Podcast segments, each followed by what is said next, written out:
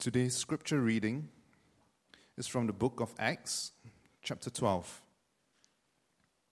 Book of Acts, chapter 12. About that time, Herod the king laid violent hands on some who belonged to the church. He killed James, the brother of John, with the sword, and when he saw that it pleased the Jews, he proceeded to arrest Peter also. This was during the days of unleavened bread.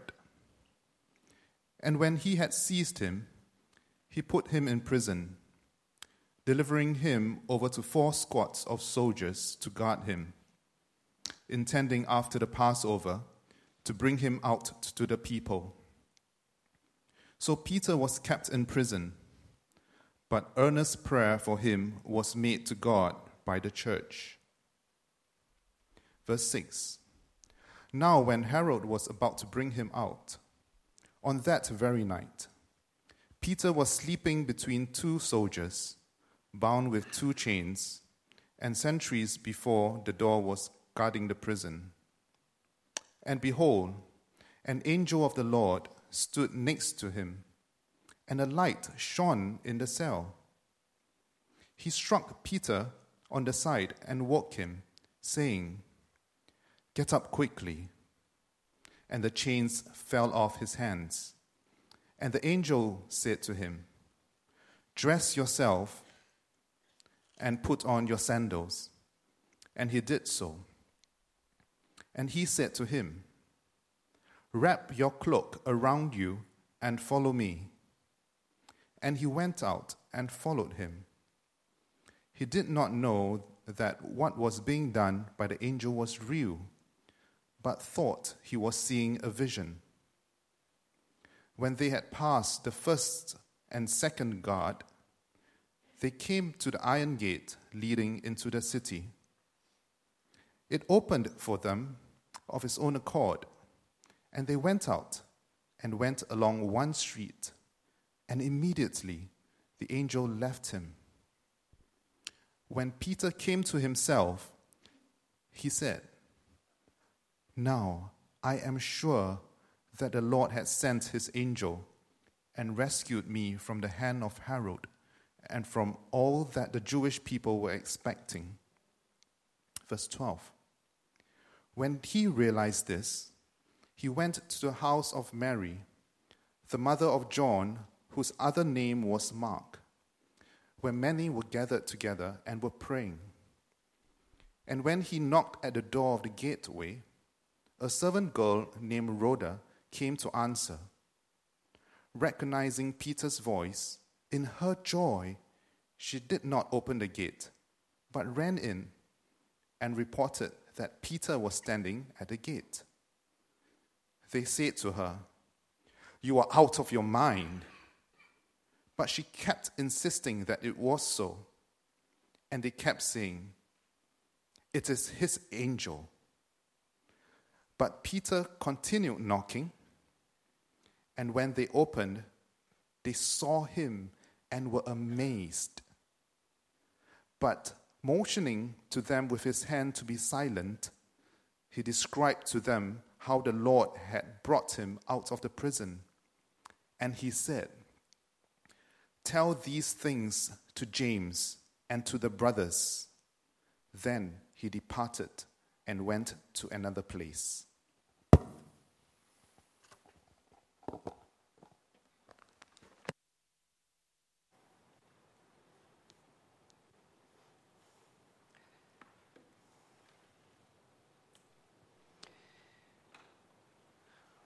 Thank you, Brother Eugene, for reading God's word for us. I want to invite you to keep your finger in that if you have your Bible open, uh, because there will be no outline and no riot when I mention that. So we're going to go with this. Um, if those of you who really need to have the steps, it's going to be a real simple outline. We're going to talk about the, the context, which means how do we find the church? We're going to be talking about the response, the response of Peter, the response of the church to what was going on. And then we're going to be talking about something ultimate, the outcome. what really matters, what all of us should set our hearts and eyes on, because let's be honest, I'm, I'm just talking about myself. We're not always focused on a gospel outcome, which is why we get troubled when bad things happen to good people. Uh, let me just share uh, an example of, uh, of this in my own life. So, in just three days, Sherry and I are going to be celebrating 37 years of marriage. Yeah, thanks. That means, that means, see, where is she? Oh, she's, she's really getting nervous right now. So that means 9th August is our anniversary. And I said to Sherry, Can you believe Singapore loves us this much? I mean, look at them. They're, they're flying flags, they're having a parade. It's all about, you know, they found out it's our anniversary. Now, now you're laughing because, of course, it's just a ridiculous thing. And some of you are even just a little bit offended that this, you know, Mat Salleh would, would be so self obsessed that he would think the anniversary, the birthday of this nation, would be all about him. Because when you're self obsessed, which is another way of saying when you're an, a bit of an idiot, you're the last one to know. So we can see it in, in other people, it's obvious. But when it happens to us, when, when something in us is exposed where, where we suddenly realize, well, I really do expect heaven and earth to order itself for me. And Sherry knows I'm a bit this way because I counted every red light on the way to the church today. I missed 10 lights out of 14. Why? Right? We're surprised when difficulty comes because we expect everything is going to go our way. We, we have this unspoken social contract in every free and open nation, which informs young people if I work hard and do my best, I am going to do well. In fact, I'm going to do better than my parents did. It's what my father believed. Probably it's what your father believed. But now that contract is starting to erode. People are getting retrenched in this robust economy, and suddenly we're, we're, we're confused. So, this is why I love the Word of God. I'm not feeling guilty about this. I'm being comforted because as I read this gospel story, I see that the men and women, even the great heroes of the faith, they were full of faith and, yes, also some flaws, just like us. When bad stuff happens, when that job promotion goes to somebody else, when we have the best job interview we've ever had, we call back and they say, oh, oh, we're not hiring. We're disturbed just as the people in this story were disturbed when bad things happen to them. When you embrace a faith in a world that's broken and fallen, broken things happen and things get broken. How does the man and woman of faith respond? how does the church respond when unfortunate things, things beyond our control, come into our lives? Because, you know, I felt it even intensely this week. Because I'm anticipating the joy of re entering the, the new building, and yet, as we anticipate that joy, life is happening. A family is losing their mother a dear sister in the faith has a biological sister that's dying. A pastor lost his teenage son. Life happens on this side of the fall. It's not all joy. The question is, how do we respond in it? So, here is the context in Acts chapter 12. We see it in verses 1 through 5. This tells us everything we need to know. At that time, that means as the famine was becoming more intense, Herod the king laid hands, not just hands, but violent hands, on some of those who followed and belonged to the church. He killed James. Now, this is a turning point, right? Be- because just so you know, this is not the King Herod who killed the innocents when Jesus was born. This was his grandson, not Herod the Great, but Herod Agrippa. And Herod was a political schemer. He, he became a favorite of the Jewish leadership. In fact, if you read the Talmud today, you will find that the Talmud records some really nice things about Herod. And, and the way Herod engendered affection among the Jewish leaders was he pretended as if he, the king, served their whims. And so by this time, some 10 years after Jesus was publicly executed, the early church, the early followers, had been already declared a heretical Jewish sect.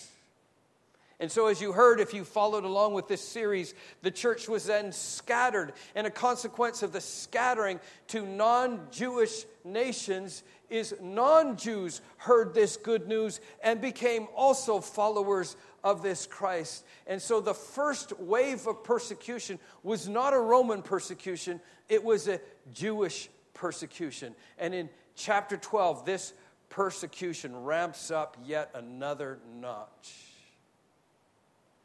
Because Herod killed not just a believer, not just a deacon who went rogue and thought he should be a preacher and then died for good reason, but he began to capture the leadership.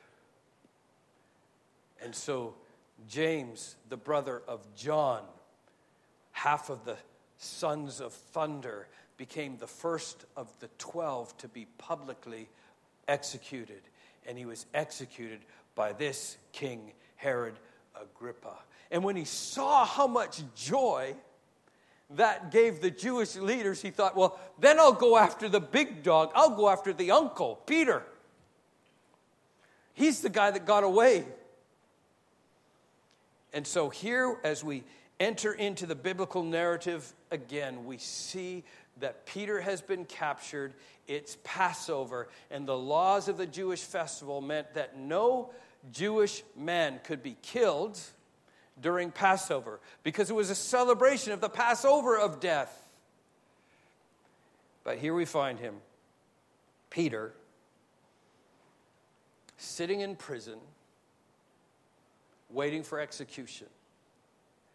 And what we know is, in verse 5, on that day, he was just waiting. It was the end of Passover. He was waiting for that morning. And that morning, he would be executed. That's a rough context. I know there has been stress in the history of GBC. There has been times when we've even been without a pastor. But there's no time ever when we've had our pastor executed. There's no time ever, I don't think, that we've had a pastor imprisoned. I'm not suggesting anything. I'm just saying I'm pretty sure there's been no time. If that were to happen, that would be a real crisis, right? And, and so we see this at this moment. Peter was kept in prison, that's verse 5. But the church was in earnest prayer for him. The Bible doesn't say, the text doesn't tell us what they were praying. All we know is their prayers were earnest, and the verb is consistent prayer, specifically for Peter. Now let's jump to the response. A response we see in verses 6 through 24. And by the way, you can read all of the responses all the way through the end of the chapter, verse 25, but I just want to focus on two responses. The response of the man of God, full of faith and, yes, let's say it, flaws. And the people of God, full of faith and, yes, flaws. Let's look at how they responded to this crisis. Peter's response we see in verse 6. Now, when Herod was about to bring him out on that very night, Peter was sleeping between two soldiers, bound with two chains. and sentries before the door were guarding the prison. So, just so we, so we understand this, this is not a normal capture and imprisonment. The, the, the guard around this old man far exceeded what you think would be needed for this individual. This is like first century supermax because four squadrons of Roman soldiers were given into this assignment guard this man. Four squadrons. Every squadron was four. That means 16. Look at that math I did right in front of everybody. 16 Roman soldiers to guard one man. Occasionally, they would chain a, a, prisoner who was quite active and in danger of escape to a soldier. This old guy was chained to two soldiers. There was no way that Herod was going to experience the humiliation of the Sanhedrin. Remember in Acts 5, the Sanhedrin had already arrested Peter once, and he just walked out. And the next day, people come to the Sanhedrin and say, You know, that guy you arrested, he's back in the temple doing exactly what you told him not to do, preaching about this word. Herod was too sharp for that. 16 men, double chained. And there Peter sat. And and I just want to say this about this good man, Peter. You know, you don't have to preach your belief statement. You, you, you, don't actually even have to post it on, on the website. Because what we believe is communicated in many ways. It's communicated in our posture, like some of you are communicating your belief system right now. So I, I believe you need a nap. right? So, so uh, and, and some of you are communicating, what, you know, what you believe, and that is there is something in this word that I need to hear. And, and in his posture, in his darkest night, this is, this is the apostle Peter was crying out, I believe in the power of these chains. There's no way I'm getting out of this. I believe in the strength of these soldiers, not taking them on. I, I believe it's going to be a bad day tomorrow. I need a nap. There he was, not expecting anything except disaster. He had given up. And, and I'll be honest, it takes a lot less than that for me to give up. A few discouraging words. Sherry doesn't like my dress code. I give up. You pick. right? So it, it doesn't take much for me, soft as I am, but, but Peter was a hardened man, and, and he had been in prison before. God had released him, but yet that was not enough for him. He had given up. Now, I'm not judging, right? Please, please don't hear that from me. I, I feel like that is good news. It's good news for the rest of us. This is why I love God's word, right? It never tries to talk around trouble. I mean, even if you want to say that's just a this is just a religious book like any religious book, maybe if you want to take it that way, but it's amazing to me when it presents even the heroes of the faith as flawed. If I was writing this, I would fix Peter up a bit. right I, would like him to be more bold, less impetuous. Say what you think about first. Don't say what you've never thought before in your life right? I'd, want him to be a better man. But, but God's word presents the heroes of the faith just as they are, with all of their flaws, and yet somehow they found a way to allow obedience to grow in them. And, and this is this man, Peter, in the middle of this crisis. The apostolic father who needed a little fertilizer for his faith. And the grace of God in the middle of a darkest night came and brought it. Now, here's what I'd like you to see about the response. Because in Peter's response, faith began to fruit out in him. And, and, I know sometimes we think, well, nothing will happen in my life if I just have faith, but there's something we need to have before faith comes. And, and here I see this. In verses 7 through 10, God sends him a little fertilizer in the presence of a messenger suddenly the cell fills with light. There's a man standing there, and the man gives Peter a wake up call, a slap in the side.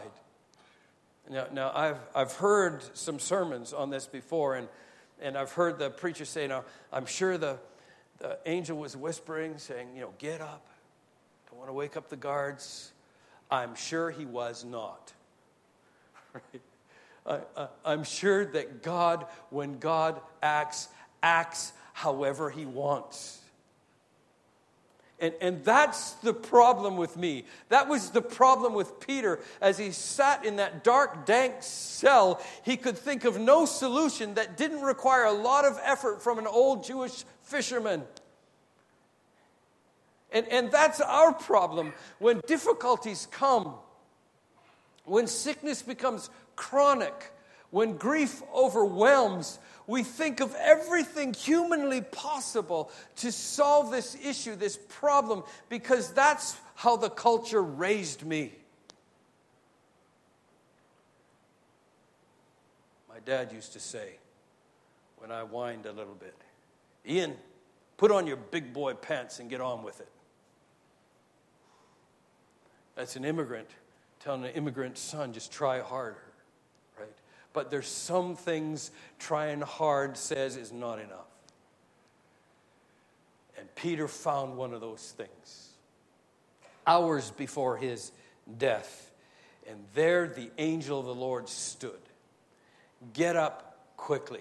Now, hear this. I'm going to say this often till we really understand it. Now, faith, you want to have faith, then embrace obedience because obedience is the food that feeds our faith. If you're, if you're looking for a miracle, don't try more faith because God has given us everything we need. Try more obedience. And notice how this works. The angel of the Lord woke him up. Get up quickly. And then the chains fell off.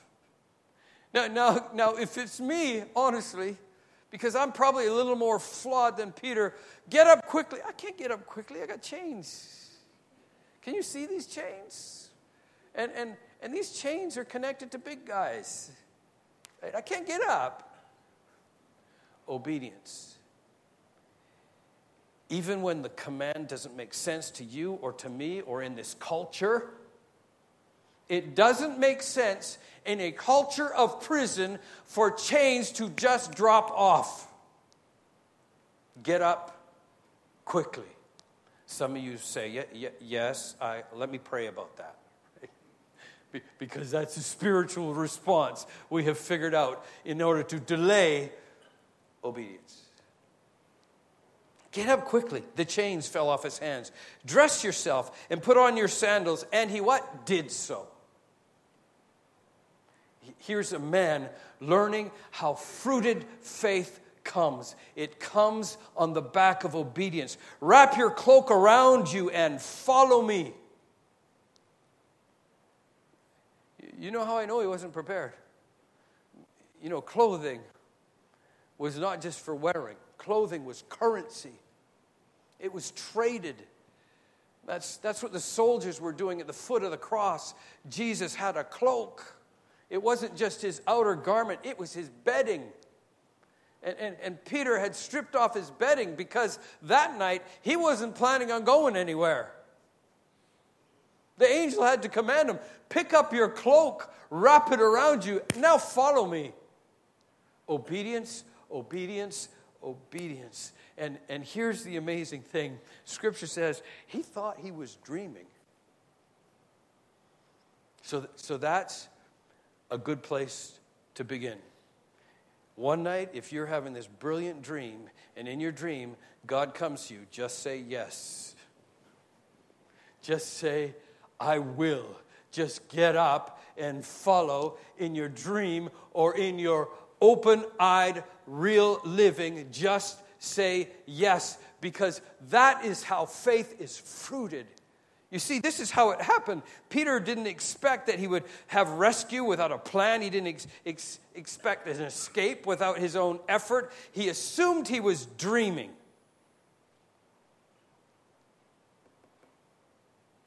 Until he realized he wasn't. And then he said, Now I know. After obey, obey, obey, now I know faith blossomed that the Lord has rescued me. But meanwhile, back at the prayer meeting, the church was praying fervently. So Peter finds himself outside on the road. The angel's gone. He knows where the prayer meeting is because John Mark's mom was wealthy. She had a big house, a lot of people could gather. So he went directly to the house, knocked on the door, called out, and Rhoda, bless her heart, recognized this is Peter. This is Uncle Peter. She was so excited. She left him at the outer gate, ran in, and told the prayer warriors. Who, what were they praying for? I don't know, but it wasn't, please bring Peter out of prison and at this door. And, and I felt conviction and comfort as I read that because I realized so often I'm praying the same way. I'm not asking for victory, I'm asking for comfort. Comfort me because this is the outcome I expect. I'm asking for wisdom. How can I counsel people in their grief?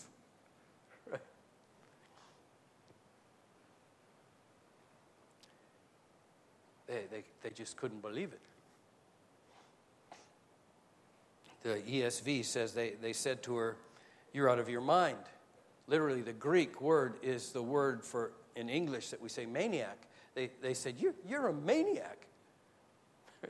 In the middle of this prayer meeting, this, this commotion was going on. And, and you have to visualize, she, she wasn't just saying it once, she was running back and forth because scripture said they kept telling her, You're a maniac. And, and, and then they jumped back to their cultural Jewish tradition. Oh, that's not Peter that's his guardian angel. Now, I, I hope I don't ruin you with this, but the New Testament does not teach that we each have a guardian angel. Am, am I wrecking you a little bit right now? And um, I mean, if, if you do uh, feel some despair that you walked in here with a guardian angel and then the pastor told you you don't actually have one, then, then let me comfort you with the words of the Lord of heaven's armies, who said, I will never leave you. I will never leave you or forsake you. Don't settle for a downgrade. The Lord of heaven's armies will never leave his children nor forsake them. And more than that, if that actually, you know, I'm appealing to the rational people now, if that actually was Peter's guardian angel, if he was at the door, then he had obviously been retrenched. Because a dead guy doesn't need a guardian, right? No, it's Peter. She was, she was running back and forth. It is Peter. And, and finally, that in spite of their prayers, which I'm just assuming were all comfort us, how will we survive? How will we get another elder like Peter has been? Then he shows up because they weren't expecting the unexpected. And, and GBC, I, I hope you can hear this from a pastor who loves you.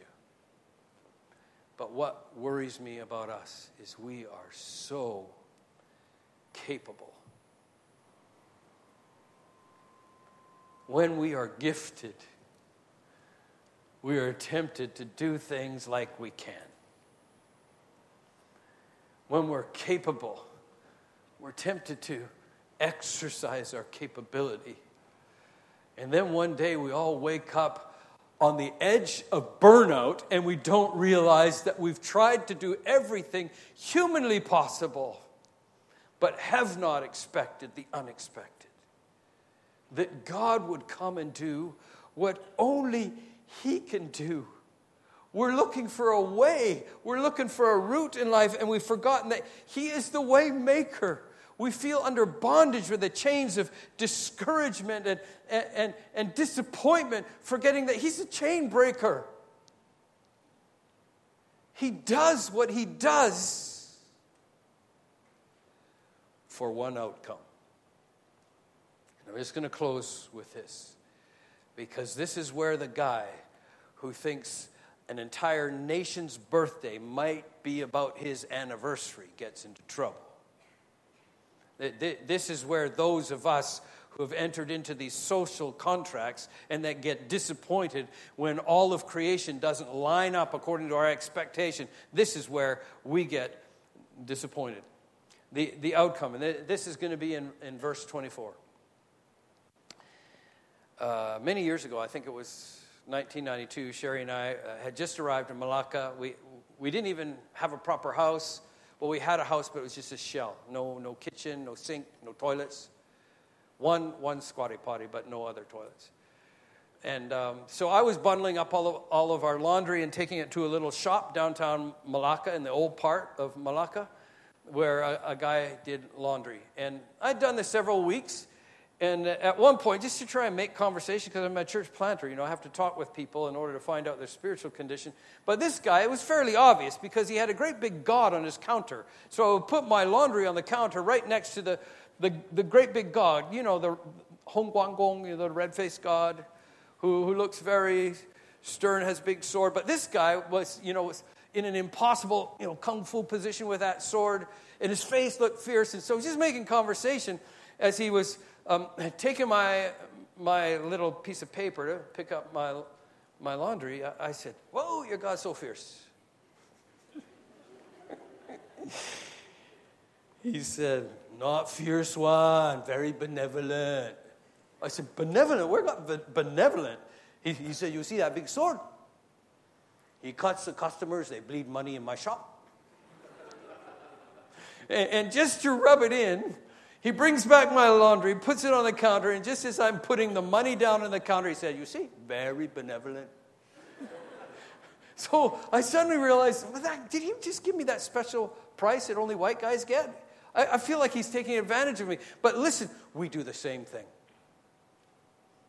It's kind of a religious contract. Like, let's be honest, nobody serves God for nothing, right?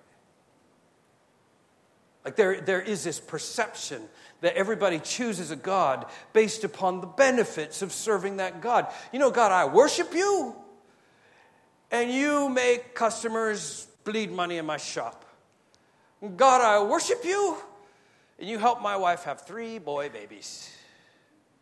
God, I worship you, and you give me love, joy, peace, patience, goodness, gentleness, and heaven. We focus on outcomes that benefit us and not the outcome that God is most concerned about. Why did that angel step down into that dark cell?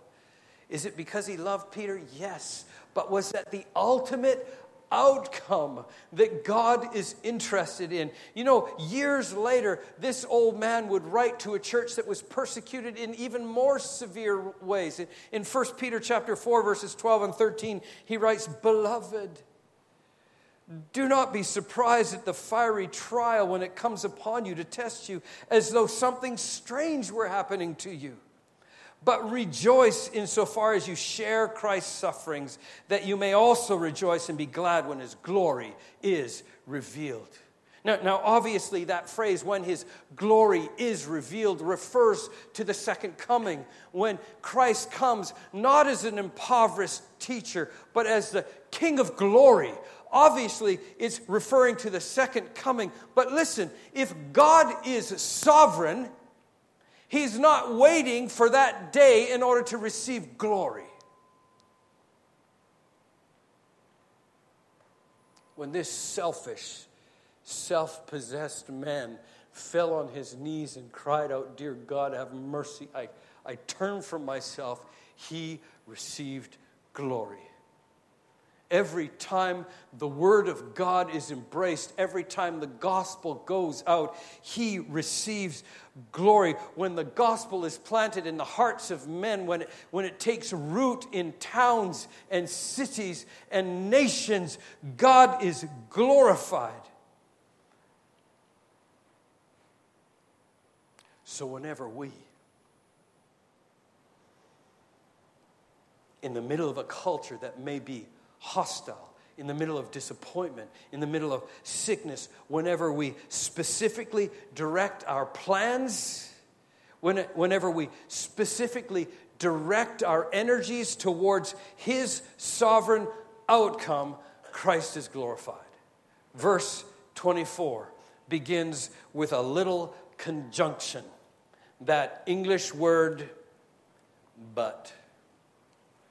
In other words, in spite of all this, in spite of the fact that the early church was experiencing unexpected hostility, in spite of the fact that things seemed dark and desperate, in spite of all this, the sovereign God was still on his throne, and the evidence of his rule, the Word of God, increased and multiplied.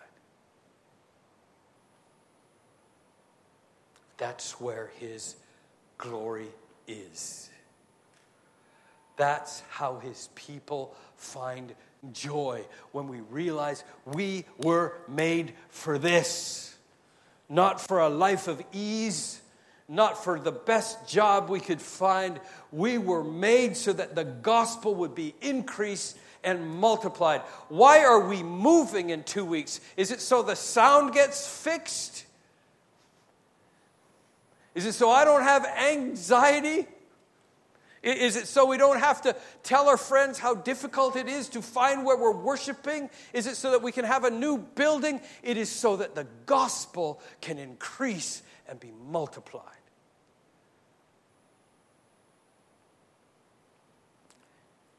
The pattern of the book of Acts is obvious. The author of life is crucified his followers scatter, but the word of God increased and multiplied. The church was declared a heretical sect, banned in all of Israel, but the word of God increased and multiplied. The brilliant politician Herod, tormentor of the church, was dead at the age of 33, but the word of God increased and multiplied. Grace Baptist Church begins worshiping at an inconvenient time, but the Word of God has increased and multiplied. Didn't expect that. I want to invite you to bow with me as we prepare to go to the Lord's table. I wonder if um, you find yourself in this story. I wonder if you would say, Yeah, I believe I'm full of faith, but I, yeah, I'm flawed too. As Jesus shared that Last Supper with his disciples, every one of those men were flawed. And to everyone, he said, Come to the table. So let me just settle this. If you consider yourself an authentic follower of Christ, you might be flawed. But you're trying to follow him as best you can, then we invite you to the table. If you're visiting with us and, and you're unfamiliar with this Christian tradition of the Lord's Supper, uh, please don't let it feel awkward. Um, just let the elements pass. Nothing magical is happening. We take this bread, we take this cup as a reminder that He, Jesus Christ, was our suffering lamb who died so that we would not have to who experienced the full wrath of the Father, drank it down, cried, It is finished. We remember him in this meal. The Apostle Paul, who was himself a faithful yet flawed follower of Christ, encourages us examine our hearts like, I, I pray that right, right now you would do some business with God. You don't have to do it with me. I'm not, I'm not your priest. Jesus is your great high priest. In his name, if, if there is something in your life right now you feel like it's, I know it's grieved him, uh, it might be a delayed yes. Why, why not just in your heart. Speak to the one who hears soul whispers. Say, God, forgive me. I, I, I want to come to you around, around your table. And, and today, I recognize flaws. I grieve when I shouldn't because I've forgotten the outcome isn't about me. So I'm coming back to you now. Just fill me with a renewed sense of joy. Grow obedience in me so that faith may fruit more and more in me.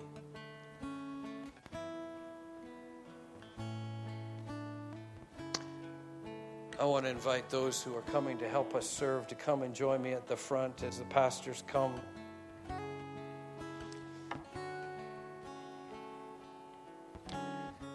Father God, we thank you that you hear the prayers of your people. We thank you for the testimony of your word that reminds us that even the beginning, your saints were not holy because their behavior was perfect. They were holy because the sacrifice of a Savior. So now we sit and stand before you imperfect, but declared justified by the blood of Christ. And Father, if there is someone right now who is imperfect because they serve themselves, their own goals, and yet they sense something of you, I pray that today you would, just like that angel gave Peter, give them a wake up call. Invite them to get up, follow you, so that faith might be germinated in their hearts. Let them know the gift of repentance, of turning from their own ways and turning to you, so that you might be glorified. And fill us with confidence that though tomorrow might bring difficulty, in spite of all of this, the gospel will increase, will be multiplied. We bless you for this promise. In Jesus' name. As I already shared, the 12 men were sharing an intimate meal with Jesus on a specific holiday, a holiday that celebrated history. When God commanded the Israelite people, Look to me, take the perfect lamb that you have found, slaughter him, put his blood on the doorpost. When the death angel comes, he'll pass over you. That is called Jewish Passover. Every month we remember he has passed over. Because of the blood of the perfect lamb, he has passed